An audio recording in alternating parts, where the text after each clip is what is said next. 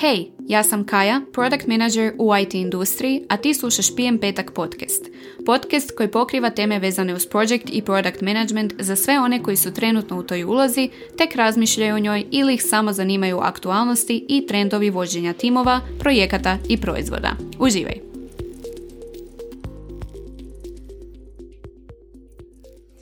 Hello, hello!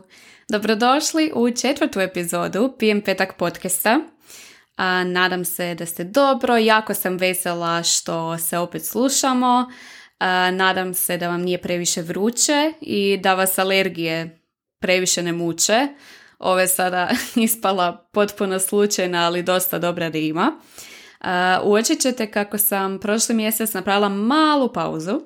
Osjećala sam se stvarno da mi je ta pauza trebala, jer prije nego sam uopće pokrenula ovaj podcast, sama sa sobom sam sklopila određeni agreement da ovaj format nije ništa obavezno i da ne želim da mi snimanje ovog podcasta bude samo još jedna obaveza u moru drugih, samo još jedan to do koji moram iskrižati u svom danu i želim snimati ove epizode samo onda kada stvarno osjećam veliku želju da prenesem određene poruke. Želim da mi pijem petak podcast stvarno bude kreativni outlet i nešto što radim sa užitkom da prenesem drugima poruke koje smatram da su bitne. Danas želim otvoriti jednu dosta kompleksnu, ali na moju sreću temu o kojoj se sve više i više priča u javnom prostoru. radi se o imposter sindromu ili prevedeno na hrvatski sindromu uljeza. O sindromu uljeza sam pisala na vlastitom blogu prije nešto više od godinu dana i na tom istom blogu sam zapravo ponovno tu istu temu načela prije negdje desetak dana.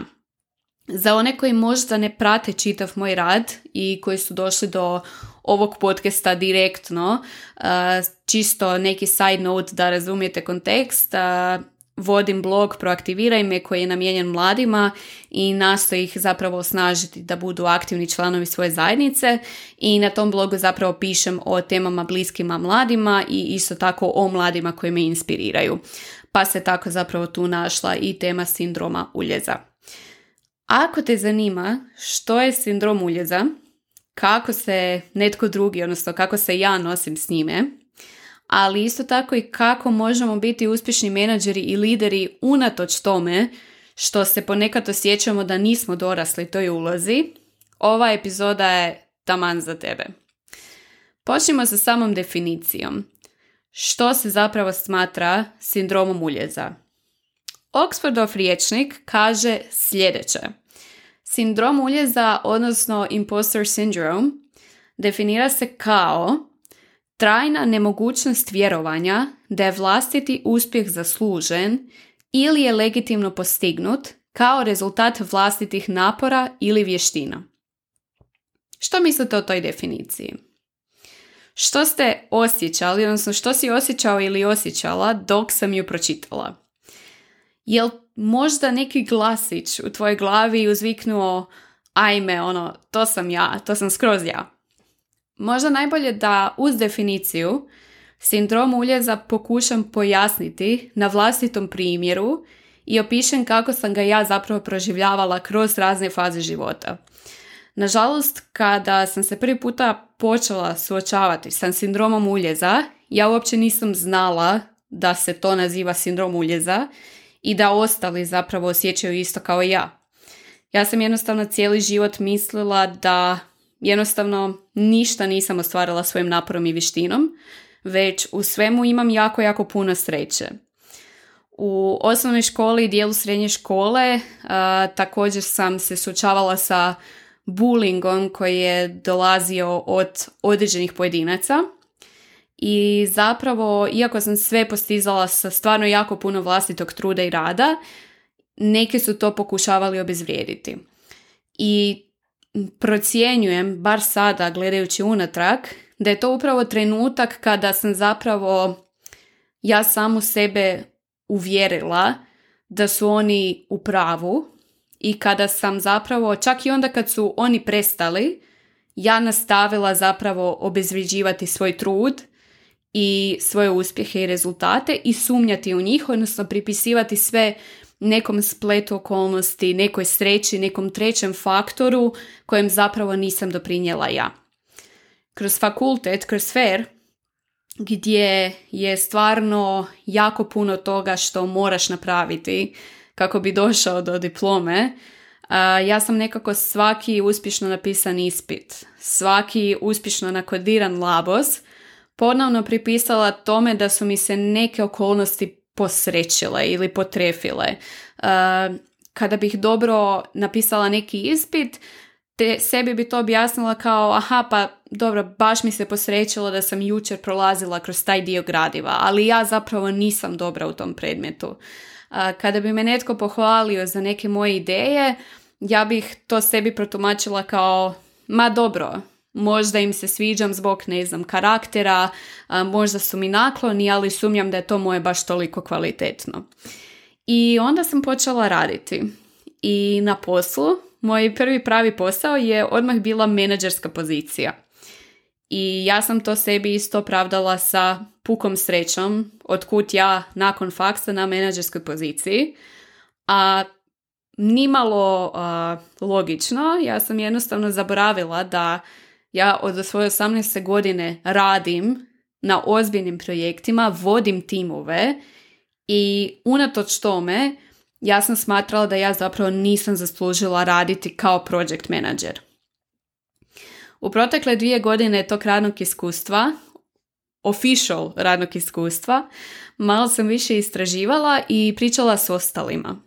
I tu sam naišla na jako puno onih ajme i ja isto. I zato sam zapravo i prije više od godinu dana i napisala tu temu o, na blogu o sindromu uljeza i ta tema je stvarno imala puno reakcija.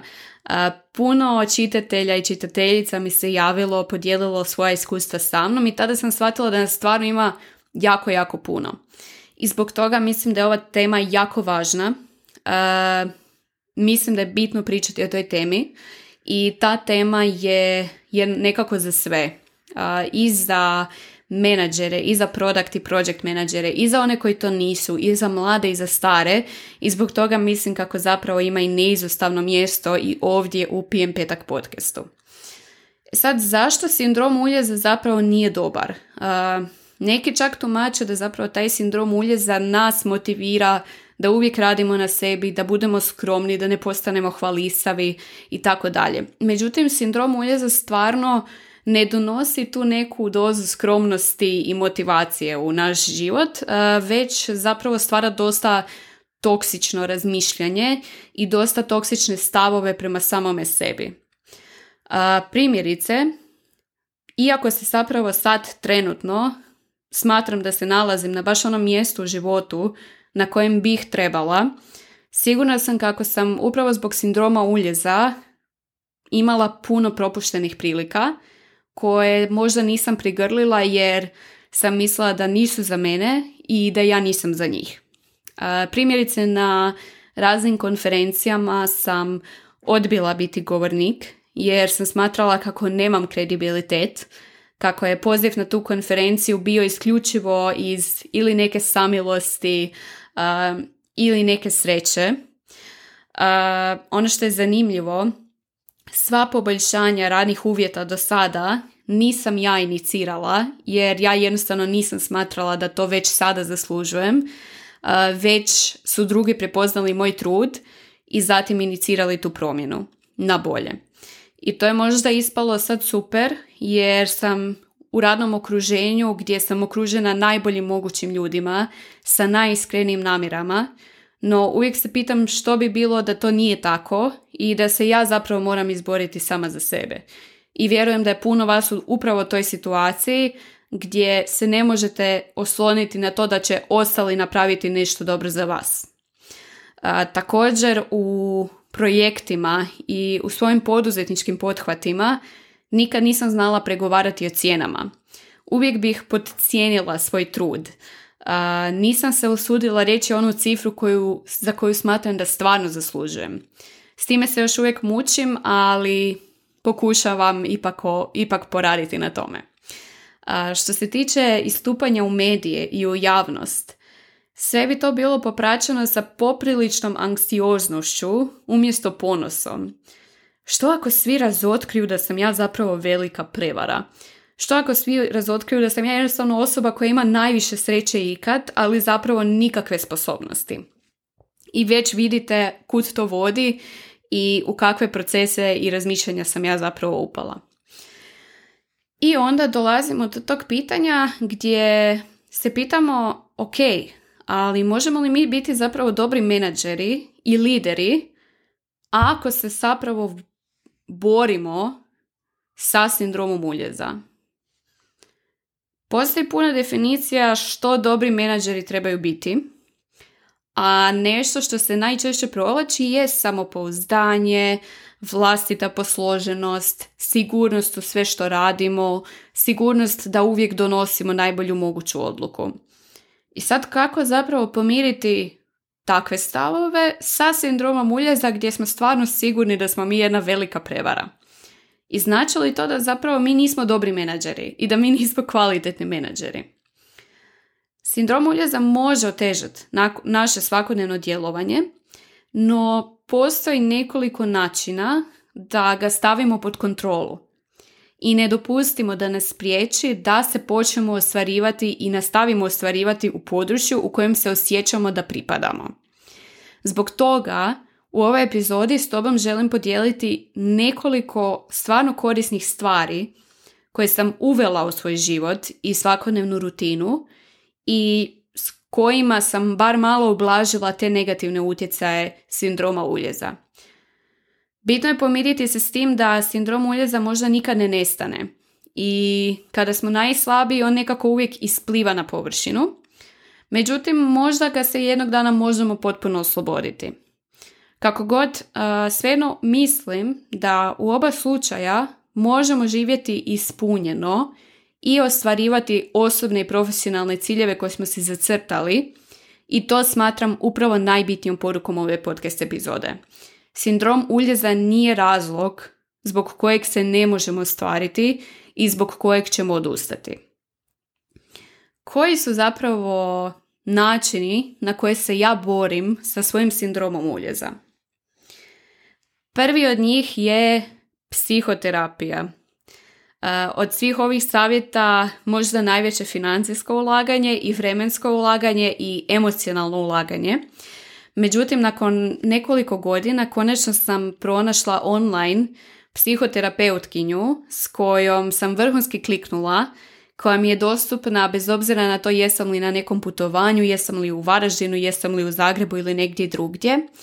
I sa tom osobom mi je super raditi i s njom, njoj se s veseljem vraćam redovito i ona stvarno zna načeti upravo one teme po kojima trebamo najviše kopati.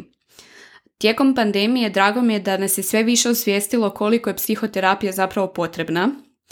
A, moji razlozi su bili i osobne prirode, ali na psihoterapiju sam se odlučila primarno zbog toga što sam htjela raditi na samopouzdanju, vjeri u sebe i htjela sam se naučiti nositi sa sindromom uljeza. I mislim da je zapravo sama psihoterapija možda najkorisniji alat za borbu protiv sindroma uljeza, jer razgovorom, tehnikama i alatima koje osvištavate i obrascima ponašanja koje mijenjate, možete uspješno promijeniti sve neke putanje u vašem mozgu koji vas zapravo vode prema sindromu uljeza.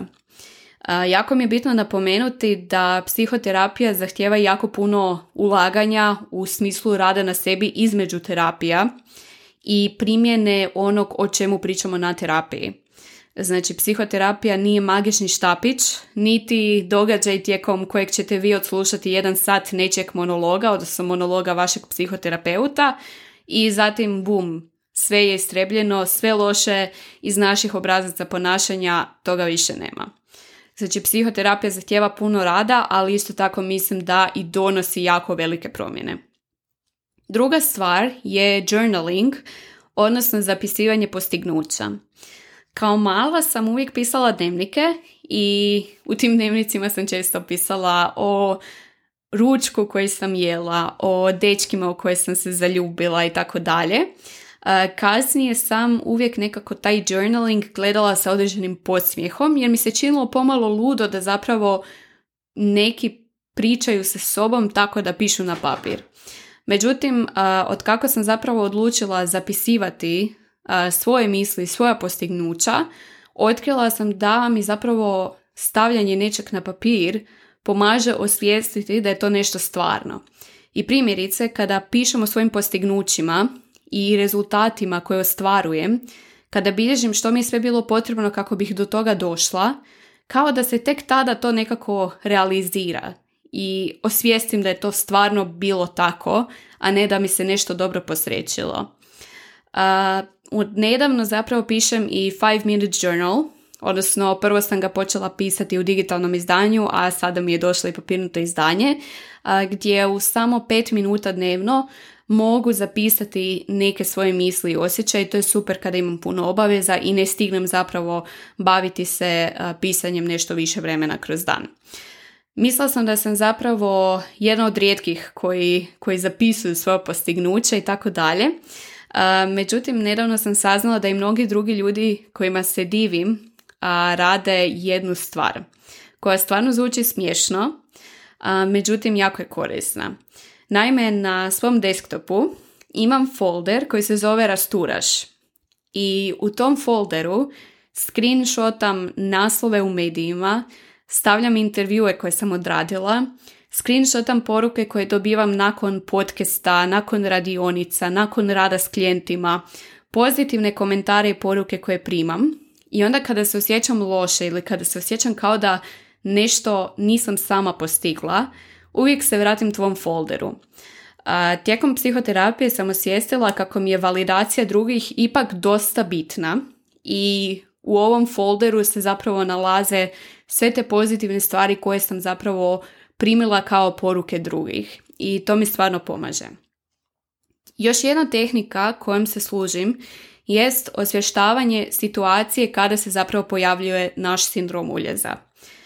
Kada nam se pojave misli da nismo dovoljno sposobni, nismo dovoljno kvalificirali, kvalificirani ili nam se posrećilo, bitno je osvijestiti, ok, ovo sada progovara sindrom uljeza, ovo nije stvarno, to trebamo prihvatiti i u tom trenutku iskontrolirati maksimalno koliko god možemo ta uvjerenja i zamijeniti ih drugima.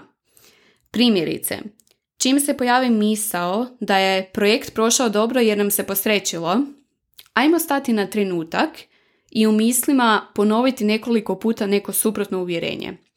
To može biti projekt je prošao dobro jer smo uložili puno truda, a ja sam odradila odličan posao što se tiče vođenja tima. Koliko god te rečenice zvuče malo blesavo na početku, ajmo to ponoviti par puta. Ajmo vidjeti jel možda onda ovaj sindrom uljeza nešto tiši u našoj glavi. Također, mislim da je dosta korisno i zapisati situacije u kojima nam se pojavljuju te misli koje vežemo uz sindrom uljeza. Četvrta stvar koju volim raditi u zadnje vrijeme je postavljanje mini izazova samoj sebi.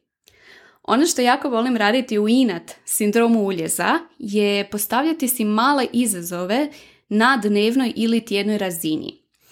To mogu biti vrlo jednostavne stvari, primjerice šerati ću svoj intervju na društvenim mrežama i napisati da sam baš ponosna na samo sebe.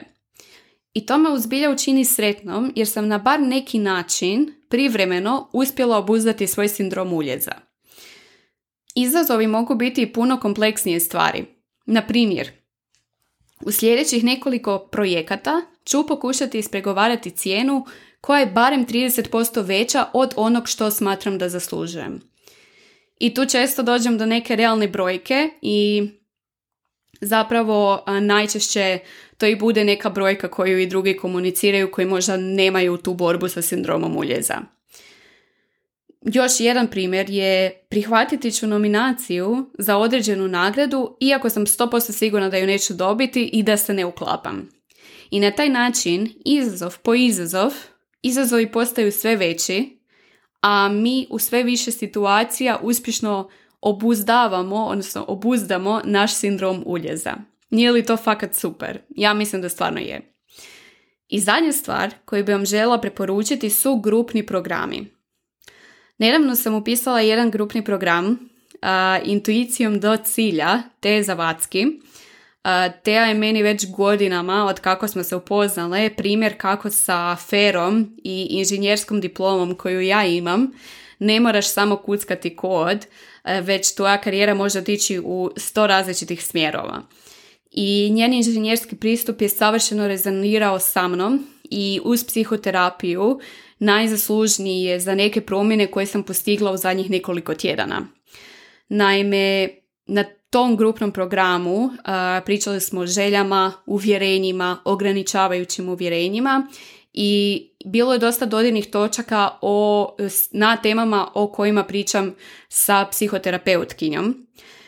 također kroz tejne workbookove i kroz rad između sessiona sam zapravo osvijestila neke svoje vrijednosti i uz sve to dodatno bilo je jako obhrabrujuće čuti da se i ostale uspješne žene koje inače cijenim nose s istim problemima. I u cijelom tom programu naučila sam nekoliko alata koji nisu možda direktno osmišljeni za borbu protiv sindroma uljeza, no meni su stvarno pomogli. I TAIN program možda nije jedini i možda nije fit za svakoga, no postoji jako puno grupnih i online programa koji pomažu. Možda postoji čak program koji je namijenjen baš borbi protiv sindroma uljeza. I smatram da je to super investicija ako već želite poraditi na sebi i ako želite zapravo na neki način se natjerati da se nađete u krugu like-minded osoba koje se suočavaju sa sličnim izazovima, jer puno, puno, puno je lakše. Nadam se kako neki od ovih savjeta već sad rezoniraju s tobom i kako ćeš barem neke od metoda i alata pokušati primijeniti. Osobno sam primijetila da stvarno donose rezultate no naravno ne odmah, već je ovo sve sigurno nešto na čemu ću raditi još puno, puno godina. Za kraj želim čuti kako se ti nosiš sa sindromom uljeza. Je li ti ta pojava uopće prisutna u tvome životu? Tipkaj mi svoje iskustva na Instagramu i Facebooku pod pijem petak. A ako ti je ova epizoda bila korisna i ukoliko platforma na kojoj slušaš podcast to dopušta, pozivam te da ocijeniš podcast, a mi se vidimo u sljedećoj epizodi Pijem petak podcasta koju iskreno jedva čekam jer ću ju najvjerojatnije snimati sa preljepe terase na malom lošinju koji, koju sanjam već mjesecima. Čujemo se sljedeći mjesec i do tada sretno u borbi sa sindromom uljeza. Bog!